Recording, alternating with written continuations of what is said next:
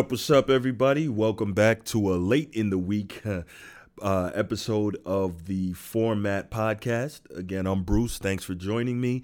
And this week, we're going to talk some NFL, of course, right? Can a week really go by without us talking NFL? But anyway, are the Cowboys really willing to pay Dak Prescott $27 to $30 million annually? We'll get into that.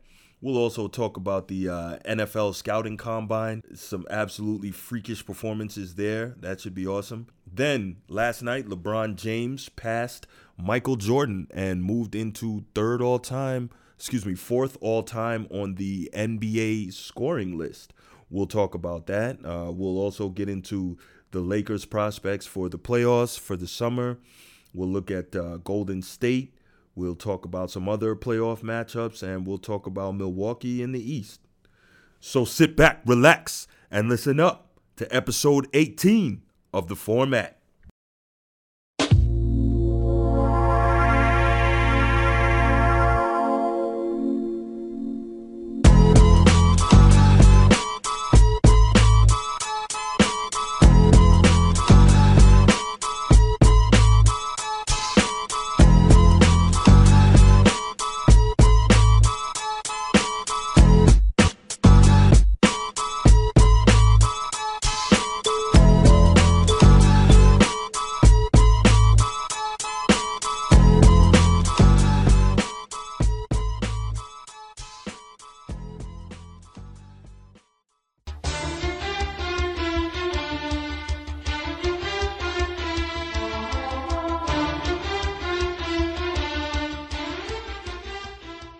This past weekend, we had the NFL scouting combine, and realistically, I could do an entire podcast just on the combine by itself. So I'm not going to get too into that. I'll make some notes about it later in this segment. But first, obviously, we know that the NFL is going to continue to give us things to talk about, but being that it is, the heavy season in the NBA, really at the home stretch of the playoff run, we're going to try to keep our NFL talk brief. We're going to have plenty of time to continue to discuss that on other episodes.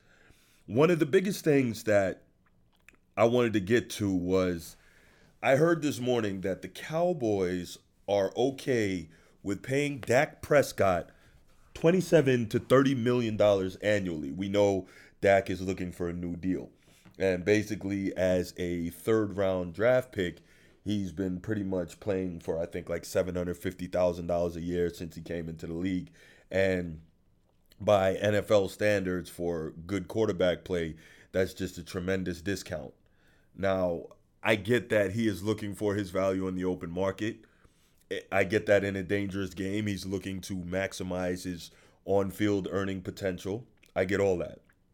What I don't get is why Jerry Jones and the Cowboys are willing to pony up that type of money, $27 to $30 million annually, which is elite quarterback money for a quarterback who has shown not at all that he's elite. I can't understand that. You're going to have Cowboy fans, and they're going to argue that Dak Prescott is stable. He hasn't missed a game in his NFL career, okay? They are going to argue that Dak Prescott has won 2 division titles in 3 years in the league. Okay, can't argue that either. They're also going to argue that Dak Prescott has the highest completion percentage in the first 3 years of a starting NFL quarterback's career, I believe at 67%. Okay, not going to argue that either. Those are all great points. But now let's do a little more deep diving, as I like to do, into that bit of information, those points for Dak Prescott getting paid. I've got some arguments against, all right? So the first, and probably for me, the biggest, is very simple. He has Ezekiel Elliott. And when Zeke doesn't play or doesn't play well, the Cowboys simply don't win. It's that easy.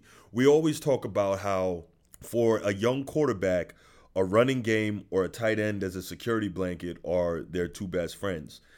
Now, Dak Prescott has had the benefit of having a tremendous run game for all 3 years he's been in the league, save for those 6 games that Ezekiel Elliott was suspended during the 2017 season.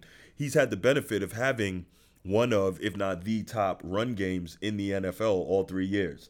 And if you're going to tell me that that doesn't help to boost those numbers in terms of completion percentage, then you're ridiculous, right? Even in the games that he has to, he still isn't putting up really good passing numbers in an era where just about everyone is airing it out. This is what I don't understand. Now, I get it. You're going to say the Cowboys are a run-heavy, run offense-based team, and that's fair. But if that's the case, shouldn't Dak Prescott be really making a killing eating off of the play-action pass game? He should be, right? Okay, so let's look at this. I took 80 yards as a barometer for a really good running back in the NFL, right? If you played 16 games at 80 yards a game, you would have over 1,300 yards rushing, which is really good now, especially in an era where, you know, most teams don't run the football as much, right? So that's really good. Now, with that said, I've looked up the numbers, checked out profootballreference.com, looked up Dak Prescott's numbers and Zeke's numbers, and then, of course, Dak Prescott's numbers when Zeke doesn't play or doesn't play well. So in 17 career games that Zeke hasn't played or has rushed for under 80 yards in the game, remember 80 yards being my parameter, Dak Prescott is 6-11. That's his record, 6-11. So I'm a big empirical evidence guy, right? Remember we talked about that last episode. And to me, 6-11 very simply says when Dak has to play without Zeke or play with Zeke not playing well running the football, he's simply unable to get you those wins. He's not the kind of quarterback that can put a team on his back and get it done for you. And to me, that is the obvious evidence that you don't need to pay this guy $27 to $30 million annually. That type of money should, in theory, be reserved for guys that can win the game for you with average, less than average, or slightly better than average receiving targets, as well as not always having a running game that's getting 80, 100, 120, 150 yards rushing. All those things are why, in my opinion, Dak Prescott should not get paid that elite quarterback money. Seems pretty simple. Moving on to the Combine. Obviously, we know that the NFL Combine was held last weekend. You know, the annual workout for a lot of the incoming top draft prospects to kind of have an opportunity to talk to a lot of people from different teams, to run a number of drills. The glamour drills, of course, being the 40-yard dash and the bench press. You have 3-cone drills, shuttle drills, long jump, broad jump, etc., right? Vertical leap. And we saw a lot of really good stuff. A lot of guys were able to boost their reputations they had coming in with really solid or exemplary workouts. They were, again, able to have the opportunity to talk to a lot of NFL coaches and executives so guys could get a feel for them. Obviously, a lot of the top players will still have workouts at pro days and such, but this is just another piece to the puzzle in terms of evaluating and deciding where guys are going to go on your board in terms of being drafted. So some notes I have for the Combine, and this is interesting that I read and have been hearing. Rumors are heavy now that Kyler Murray is going to be taken number one by the Arizona Cardinals and their new head coach, Cliff Kingsbury, who would love to put him in his scheme, being that Kyler Murray obviously ran something similar to Kingsbury's air raid scheme with the multiple system that he ran at Oklahoma under head coach Lincoln Riley and won Heisman Trophy last year. We know that Kingsbury seems to be pretty enamored with him and not necessarily with pure drop-back pro-style passer Josh Rosen. So we're also hearing now that Rosen may be on the trading block to see what they can get for him in order to make room for Kyler Murray. So that should be interesting to watch as that saga continues to unfold. For me personally, and I think I mentioned this on a previous episode, I really feel like if you're Arizona, they should go ahead and make it a point to trade this pick down and get as much as they can for it, so that they can continue to fill out other holes on the roster, because this is a team that just has so many needs. Other interesting notes that I heard regarding Kyler Murray in the Combine, former NFL general manager Charlie Casserly and current NFL network analyst was actually saying that he heard from the Combine that Kyler Murray didn't interview well with some of the team executives, et cetera, that he talked to. They didn't get the feeling or the vibe that he has good study habits.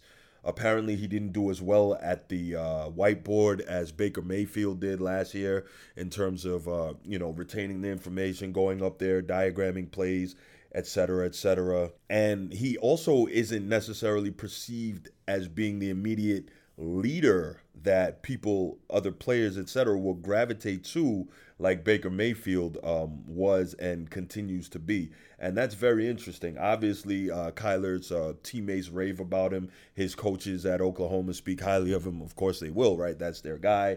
But I do think it's interesting that he's not perceived as the type of leader that Baker is perceived as. He does seem to be more soft-spoken and less kind of outgoing and less rah-rah than Baker Mayfield.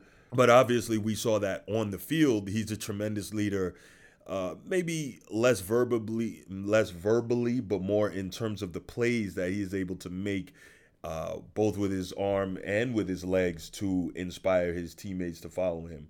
So that's another thing we'll be watching out for, is to see whether or not Arizona does take him. And if they don't, where does he end up? You know, how is he perceived by other teams in the draft? And is he even the first quarterback taken? For me, he wouldn't be, even though I like a lot of what I saw on tape. But again, we've seen a lot of outstanding, dynamic athletes who played in the spread system in college who weren't necessarily able to make that transition to being outstanding NFL quarterbacks. So definitely waiting to kind of see that. Also at the Combine, we see that Kyler Murray didn't do any drills. So the Oklahoma Pro Day is at March 13th, and we will obviously see him throw there. Don't know if he's going to run, but we'll see him throw there and probably do some drills. And then, of course, we're sure that he'll probably be interviewed some more and kind of further evaluated by NFL scouts, executives, and coaches. But I think maybe in Kyler Murray's mind, his mindset is, everything you need to know about me is on the tape. Watch the tape, and I will show you what I can do, how good I can be. And I think probably, especially playing in the Big 12 where defense is very limited, a lot of what they're going to look at is how he fared against Alabama in the college football playoff this past year, where, it took him pretty much an entire half, him and the coaching staff and the rest of his team, to get used to the almost NFL quality speed, physicality, and defense of Alabama before he was really able to get going and almost tear through him in that second half. So I think that particular game on tape is going to be very big in terms of evaluation, as well as what we see from him on his pro day. Next up, Dwayne Haskins really kind of cemented himself as the top QB outside of Kyler Murray, the enigmatic Oklahoma star we just talked about, at the Combine and with his workouts. Obviously, he didn't run well, but no one was expecting that. He's not what's perceived as an extremely athletic, mobile type quarterback, but he is an outstanding pocket passer, as is evidenced by his 50 touchdown, 8 interception season at Ohio State last year, leading the Buckeyes to a Big Ten championship and a Rose Bowl win. And probably one of the most impressive things that you saw when it came to Dwayne Haskins was him absolutely shredding that vaunted Michigan defense, which was, I believe, number 1 or 2 in the country coming into that game, in the final regular season game in the Big Ten, absolutely shredding them through the air en route to putting up over 60 points. So that's a game in terms of film that's probably going to go a long way towards Dwayne Haskins and how he's viewed for the NFL level. He threw the ball extremely well in those drills. Again, he's not a mobile guy, but if you draft Dwayne Haskins, that's not what you're looking for in terms of his growth, development, and production. Next up, we saw some absolute freaks at the Combine. I mean, every year you see freaks in terms of guys who put up just tremendous workouts. One of them was Ole Miss wide receiver DK Metcalf, who ran a 4.33 40-yard dash. That in of itself is lightning. He also had a 40-inch vertical leap, which is on par with a lot of NBA players. But the scary thing is this guy is 220 pounds. To have that kind of speed at 220 is crazy.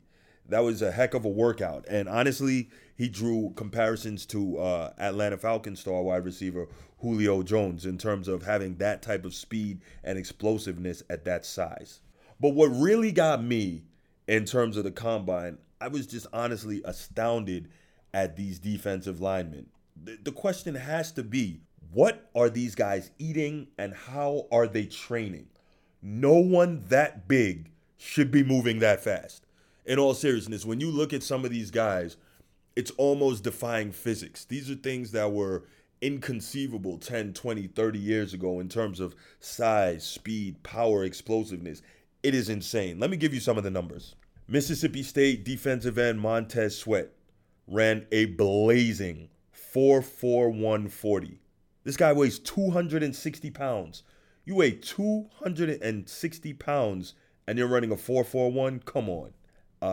Alabama's star All-American interior defensive lineman Quinnen Williams ran a 4.83.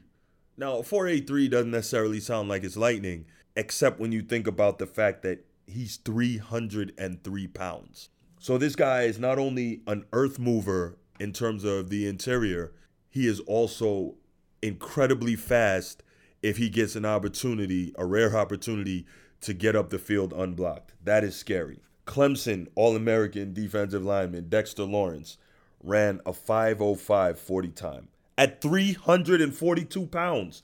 That makes no sense how a guy that size can be moving like that. 342 pounds. These new strength and conditioning and training programs for these top flight athletic programs are just ridiculous what they're putting out. Notre Dame's All-American defensive tackle Jerry Tillery ran a 4.93, another really fast time. Let's take into account he's 6'7" and weighed in at 295 pounds. Ridiculous to think that this is what these guys are doing now. Michigan's Rashawn Gary ran a 4.58 at 277 pounds and a 38-inch vertical leap. I mean, I'm giving you all these numbers, but if you didn't see it, it's hard to compute how guys this size can do what they're doing. And it's just, again, testament to the strength, the conditioning, the training regimens and routines that these guys are getting both at their colleges and universities and also at their training facilities that they're going to once they leave school to start preparing for the draft. These numbers are literally insane and the best by a defensive group in combine history. So before we're done talking about the NFL here today, I'm just going to give you some NFL quick hits. So I'm not going to go into this too much. I'm just going to real quick give you some notes we've got on things that are going on in the NFL. Once free agency officially opens, Nick Foles is expected to sign with the Jacksonville Jaguars. Teams that have spoken to the Pittsburgh Steelers regarding disgruntled All-Pro wide receiver Antonio Brown are being told that a deal is likely to be ready by this Friday. Players that have been getting franchise tagged as of yesterday, and some key names to receive the franchise tags from their teams are Cowboys defensive lineman DeMarcus Lawrence, who's been franchised for the second straight year, Seattle Seahawks defensive end Frank Clark, Atlanta Falcons defensive tackle Grady Jarrett, Houston Texans outside linebacker Jadeveon Clowney. Now, normally Jadeveon plays on the line, but since he's an edge rusher, the Texans kind of got around the money issue by franchising him as a linebacker, which means the average salary for linebackers is less for the elite defensive linemen, and therefore they're able to pay him less, so it works out better for them. Also, Kansas City outside linebacker Dee Ford was franchised. And key names released were Giants safety Landon Collins, New England Patriots defensive lineman Trey Flowers, Baltimore Ravens safety Eric Weddle.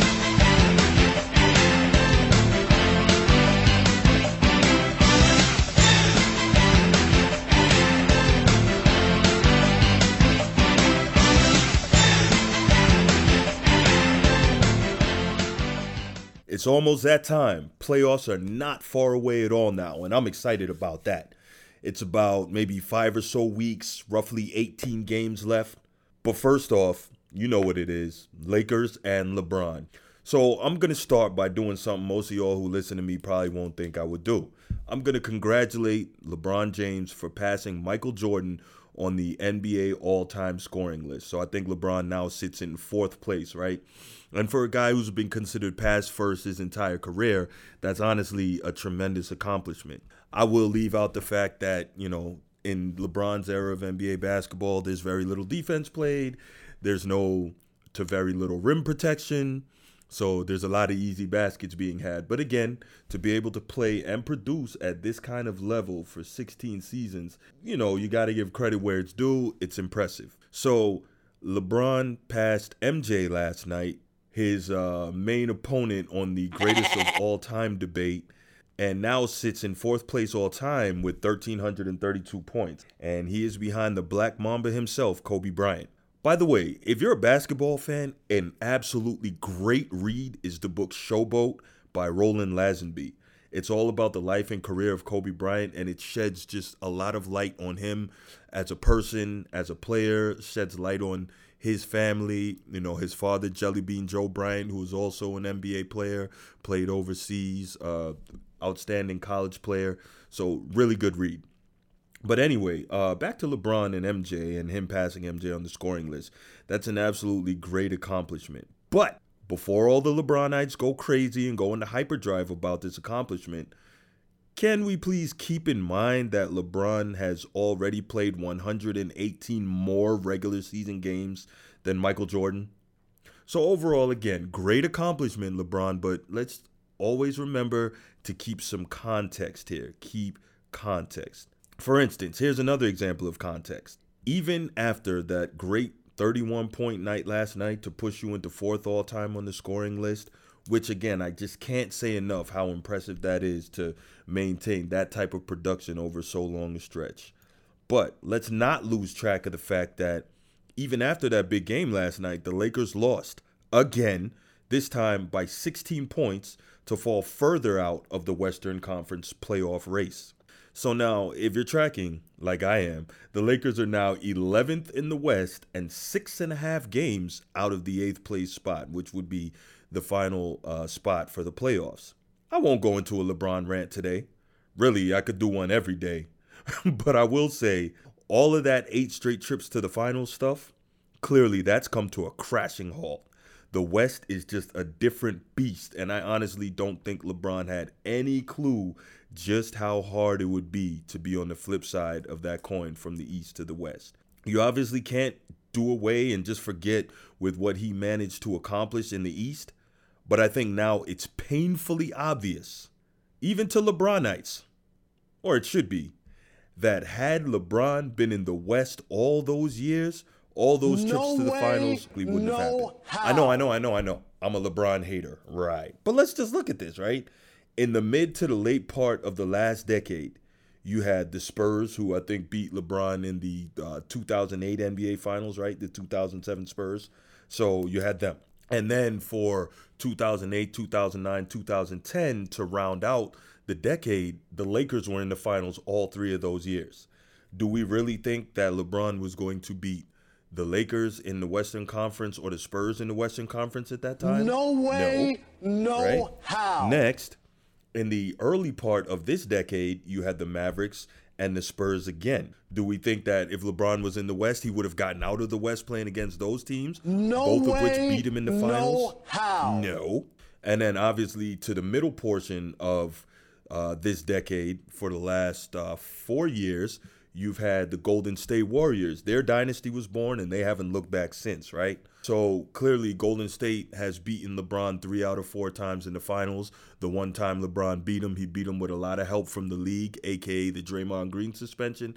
And let's not forget the Andrew Bogut injury. I know a lot of people are listening like, Andrew Bogut? Yes, Andrew Bogut was a main rim protector. And if you notice, LeBron James's field goal percentage increased drastically when Andrew Bogut got hurt and went out in Game 5 of that series. But, you know, far be it from me to let facts get in the way of a good story, right? Anyway, the point I'm trying to make is LeBron went to the finals 8 straight years in the East, yes, tremendous accomplishment. But let's be honest here, if he was in the West, he may have never gotten to the finals if he had played his entire career in the West. I know, if was a fifth, right? But at the end of the day, when you look at it, these are all teams that beat this guy. He may never have even gotten out of the conference. So I think we have to look at things. And then, honestly, you say all that dominance in the East and his first year in the West, he doesn't even make the playoffs. And I know a lot of people are going to point to his injury and the injuries suffered to other Laker players. But the fact is, we have no idea if they would have been able to maintain a 4th seed. I personally don't think they would have. I'm somewhat surprised to see that it looks like they won't make the playoffs. But obviously, you know, going into the season, I thought that they would, but I had no delusion about any chance of them being in the finals or even the conference finals. But that's just me. So the point I'm trying to make here is, let's be real about it. All the GOAT talk, let's put it to the side. We know, or anybody who's rational knows, that if LeBron had played his entire career in the West, he probably doesn't even ever get out of the West. Furthermore, having 8 straight trips and 3 championships. But back to the Lakers. They look dead in the water and basically now are left yet again for another summer hoping to land a big fish in free agents. And if that doesn't happen, then what's it going to be? What's the excuse going to be? So I'm waiting. I'm sitting back. I'm watching. I honestly don't believe they're going to get that person. The Warriors are going to have to be crazy to let Klay get away. They're going to pay him. Kevin Durant has already expressed the fact that he has no interest in playing with LeBron James. He wants to compete and he wants to beat him. Kawhi Leonard hasn't shown interest in wanting to play with LeBron James, nor has Jimmy Butler. Paul George, we know, is already locked up in OKC. What's the only hope now for the Lakers? A LeBron-Kyrie reunion? That may not happen. Who knows? But the point is, it's looking more and more unlikely that the Lakers are going to be able to land that big fish that they want in free agency. So, again, me, diehard Celtics fan, I'm going to laugh if it doesn't happen. It should be very, very interesting. But right now, obviously, they're not going to make the playoffs. And maybe this is a better thing for them because they have a better chance of getting the number 1 pick in the draft lottery at this point than they do in making the playoffs. Isn't that something? I'm sure when they got LeBron this past offseason and started making moves, that was the last thing they expected. But hey, when you destroy the chemistry of a team and, you know, you're down with the nonsense, that's kind of what ends up happening to you. As for the rest of the West, the Warriors got smoked at home the other night by the Boston Celtics, who badly needed a big win. At this point, the Warriors, they're still first in the conference, but you can just kind of see them dragging. Earlier in the season, probably just after the All-Star break, I was wondering, are they really rounding into that Warrior form? Are they going to be dominant the rest of the way? But it looks like they're not. You can see that they're trying to find just any motivation to make it through the rest of the regular season. You know, with an 82-game season and multiple long playoff runs, it has got to be hard to stay focused after so much success, knowing that you can just turn it on in the playoffs, right? And to LeBron's credit, he feasted on that for all those years in the East. Now he's realizing in the West you can't do that. But Golden State, they've got the roster, they've got the championship pedigree, they've got, you know, 3 titles in 4 years. They kind of can rest on their laurels a bit in the regular season, knowing what they are able to do when it counts most. So they're still the favorite for me. It's just almost frustrating watching the regular season doldrums that they're going through at this point. These playoffs still, though, West and East have some really great matchups in both conferences if the seedings remain relatively stable. If the playoffs started today, the 4-5 matchup in the West, that Portland Trailblazers, OKC Thunder, I think that would be one I would really love to watch. I think it would be very special. The Al Farouk Aminu, Paul George matchup would definitely be a test of Al Farouk Aminu's defensive skills, with Paul George playing like a legit MVP candidate for most of the season. Now, that's providing he comes back from injury, you know, a decent facsimile of the player that he was before he went down. So, again, we'll see. You never know. The playoffs, totally different animal, different beast, but that's going to be really, really good. I can't wait, and I hope that particular matchup stays the same. And, of course, at the point guard spot, two of the best in the league, Russell Westbrook and Dame Lillard, big game Dame, right? That is going to be something watching those two guys go at each other. When it comes to competing, even if he's not playing at his best, Russell Westbrook is an absolute psychopath, and he will do anything to try and beat you, and he's going 100 miles an hour, you know, for the entirety of 48 minutes. And Dame Lillard, he's just smooth. He can give you that work too, so I'm really looking forward to that matchup. That's fireworks right there. In the East, the Bucks just keep on playing. In my opinion, Mike Budenholzer has to win Coach of the Year. He has done an absolutely fantastic job with this team. He doesn't have the greatest roster, but he does have an MVP candidate, obviously, in Greek Freak.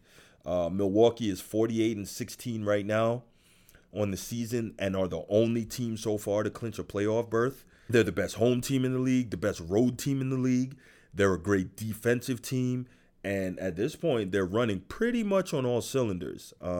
I guess the only question for me thinking about this is, will they or have they peaked too early? It's going to be, I think, a tough line to play as a coach in terms of keeping them motivated, keeping them, you know, aggressive, keeping them sharp, because they aren't Golden State, who can rest on the fact that they've been to four straight finals and know exactly what it takes and know what to do and how to get there, when to turn it on, etc. They're a young team that's hungry and they're on the come up, and they have to go in here with that pack of wolves mentality and really go get it. You wonder, how is Mike Budenholzer going to balance all of that? It's a real tough line to play as a coach. Also, for the Bucks, what I thought was extra interesting was the Spurs cutting Pau Gasol and then him signing with Milwaukee. Now, to me, that is a great infusion of front court depth, of playoff and championship medal and experience. That's just huge. Obviously, you're not looking for Pau Gasol to provide you, 30, 35 minutes a game like he used to, or, 20 points and 12 rebounds and 3 or 4 blocks like he used to. He's not capable of doing those things anymore. But what you're looking for is help in spots in the front court, because he can still do it. The game doesn't go away. He can still make a mid-range jumper. He can still at times go all the way out to 3. He can still play in the post and score. He's got that experience. He's got that savvy. He has the game. He can still do those things in small spurts.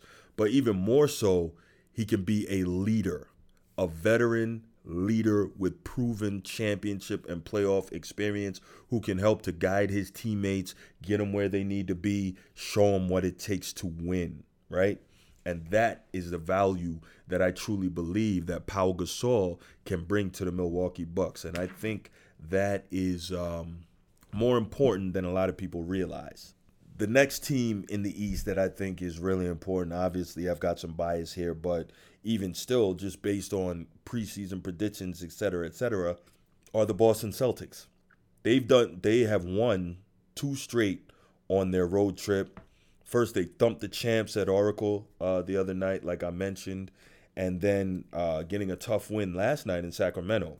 The Celtics have been pretty inconsistent all season, but even though it's a small sample size, just 2 straight wins, if they're starting to get hot now, it couldn't have come at a better time, because this is the home stretch. This is where you need to be getting into playing your best. Obviously, if you're not a team that has championship experience, this is a team where a situation where you need to be getting into playing your best going into the playoffs. Hopefully, maybe you can jump up a spot or 2 in the seedings, but even if not, you want to be playing your best. Last night, the Celtics had 6 players in double figures against Sacramento, and that is the type of play that you saw consistently from them, late last year and all the way through the playoffs, even, up to 8 minutes left in Game 7 of the Eastern Conference Finals, where they finally fell to LeBron and the Cavaliers, right? That's the type of thing you saw. You saw the sharing, the helping on defense, the constant ball movement, not just looking for one star or one guy to be the guy, but everyone contributing and playing at a high overall level to help the Celtics be what they needed to be to try and win. And I think, you know, those are very key elements to their success. And coincidentally, 6 players in double figures last night, and Kyrie Irving didn't play. Again, you guys know my take. I believe the Celtics are better without Kyrie Irving. I understand the premise that you need a superstar to win championships. It's almost impossible in the NBA to do it without a superstar, but who knows? We have on a couple of occasions seen it happen. By all means, if Kyrie Irving can play the right way and contribute and be the leader, not just scoring a lot of buckets, but in distributing the basketball, in actually really wanting to, getting down in the crouch and playing defense, then come on, let's do it. Then we can use your big shot ability when the time comes, and the Celtics need those type of plays down the stretch of pivotal games. But other than that, for me, you know, if those other guys can you know, spread the love and share the sugar and play the way you're supposed to play as a talented basketball team with excellent coaching, then I would rather that. Secondly, again, Toronto is just above the border. They're doing their thing. They're quiet. You don't hear a lot of noise coming out of there. The Raptors are number 2 in the East, and obviously are going to be a very dangerous out. I don't think this is the same Raptors team. Obviously, personnel-wise, it's not the same Raptors team that you saw in past years have great seasons and then just fold up at the sight of LeBron James and the Cavaliers, even though obviously LeBron is now in the West. But you get the point. This is a team that I truly believe can be dangerous going into the playoffs. You're going to see some tremendous matchups. Obviously, Kawhi Leonard, one of the best two-way players in the league. Kyle Lowry is an absolute pit bull, a dog. He plays defense. He distributes the basketball. I think the Raptors just need him to not forget that he knows how to shoot come playoff time. I don't know if there's something mental there. At some point, he's going to have to break through if the Raptors want to be successful. Obviously, you have Marc Gasol, who may not be quite the same player that he was in the past, much like his brother, but he can still be very effective. He also knows what it is to make, you know, deep playoff runs, even though he's never been to the finals. This is a team that really can be dangerous. Also, Philadelphia, once Embiid gets healthy, I just feel like they have so much talent. There's no reason that they also shouldn't be able to compete for an Eastern Conference Finals berth, depending on where the seedings are, or an opportunity to even go to the finals. They just, to me, seem so loaded, even just looking at that starting five with, you know, if you've got a relatively healthy Embiid, you've got Ben Simmons, you've got Jimmy Butler, who, again, is a dog, absolutely is. He has the mindset to take and make big shots, and, of course, he's a tremendous defender. And then you have Tobias Harris. Like, you have all the elements here. When you have 4 guys like that on your starting five, as a coach, it allows you a lot of leeway in terms of how you substitute, what type of patterns you use, and, you know, how you rotate your guys. You can always have at least 1 or 2 of your prime players on the floor, and that is a beautiful, beautiful thing to be able to have as a head coach. I gave you fair warning, beware.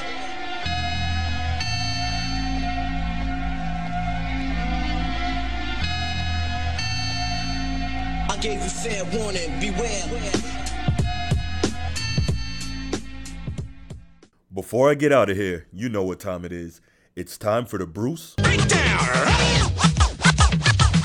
With March Madness almost here, NCAA basketball is ramping up for its most important time of year.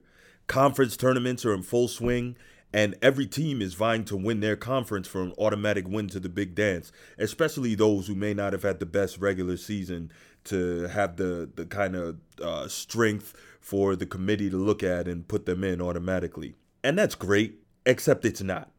College basketball, except for the people who truly love it, those college basketball diehards and purists, has honestly become a shell of its former self. It's only really exciting and must-watch TV during tournament time.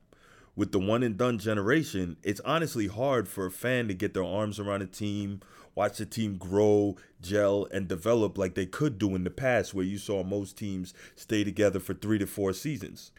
When there's seemingly a new roster every season on most of the major teams, your Kentuckys, your Dukes, etc., it's really tough, and honestly, that hurts the college game other than in March or in April.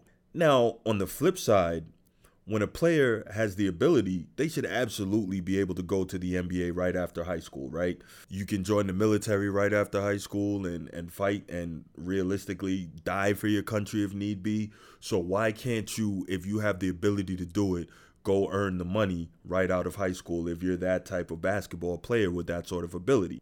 Now, the NBA is going to be changing this rule in a couple of years to allow guys to come right out of high school again, and I think that's good. But for me, in terms of college basketball, what needs to happen is that if a player declares for the draft and they don't get drafted, they should still have the option to go back to college and play. Because obviously, if they don't get drafted, that means they weren't ready. So why shouldn't they be able to go back to college and play? The college will benefit from that. The player will benefit from that in terms of their development as a player, as a person, and college basketball will also develop from that in terms of having more talent on the floor and possibly also having the ability for teams to grow, as I mentioned before. Now, my opinion is if you do go to college, you should have to stay 3 seasons at least. Now, I know some people are going to say, well, that's not fair at all. If you're ready after 1 year, you're ready after 2, you should be able to go. But for me, here's the pluses, right? If you go to school for 3 years, as I mentioned, you have the opportunity to grow as a person, grow as a player, really kind of cement yourself if you have an option to go onto the NBA. Also, for college, that gives them the opportunity to market you better, also market themselves better, market the schools better. Not that the schools need that much help. They're doing all that anyway. But all that does help. And it also allows the layman college basketball fan or the layperson college basketball fan a better opportunity to enjoy the game, not just during March Madness, to get to better know the players and for the schools to keep players together longer. And that will also grow the viewership and the fandom of college basketball for the average person, right? And finally, for me, the biggest reason is this would allow more college basketball players to become that much closer to earning a degree or even get it in 3 years if they're willing to put the work in during the summers. To me, that's a win for everybody involved. So that's it for this week. That was my Bruce Breakdown, and that was this episode of the Format Podcast. Thanks for listening in. Again, if you're on an Apple platform, rate and review, rate and review, rate and review. If you like what we're getting here, go ahead, give us those 5 stars. Also, if you know other people, friends, fam, acquaintances, whoever, that are sports fans, go ahead, share the podcast with them. Let's get it out there to as many people as we can. Share it, listen to it, enjoy it, let other people hear it. Also, if you want to communicate directly with me, obviously you can catch me on Twitter, @BruceFAHope. That's @BruceFAHope. You can catch me on Instagram, @TheFormatPodcast. That's @TheFormatPodcast. So again, thank you for listening this week, and that's it for me. I'm out.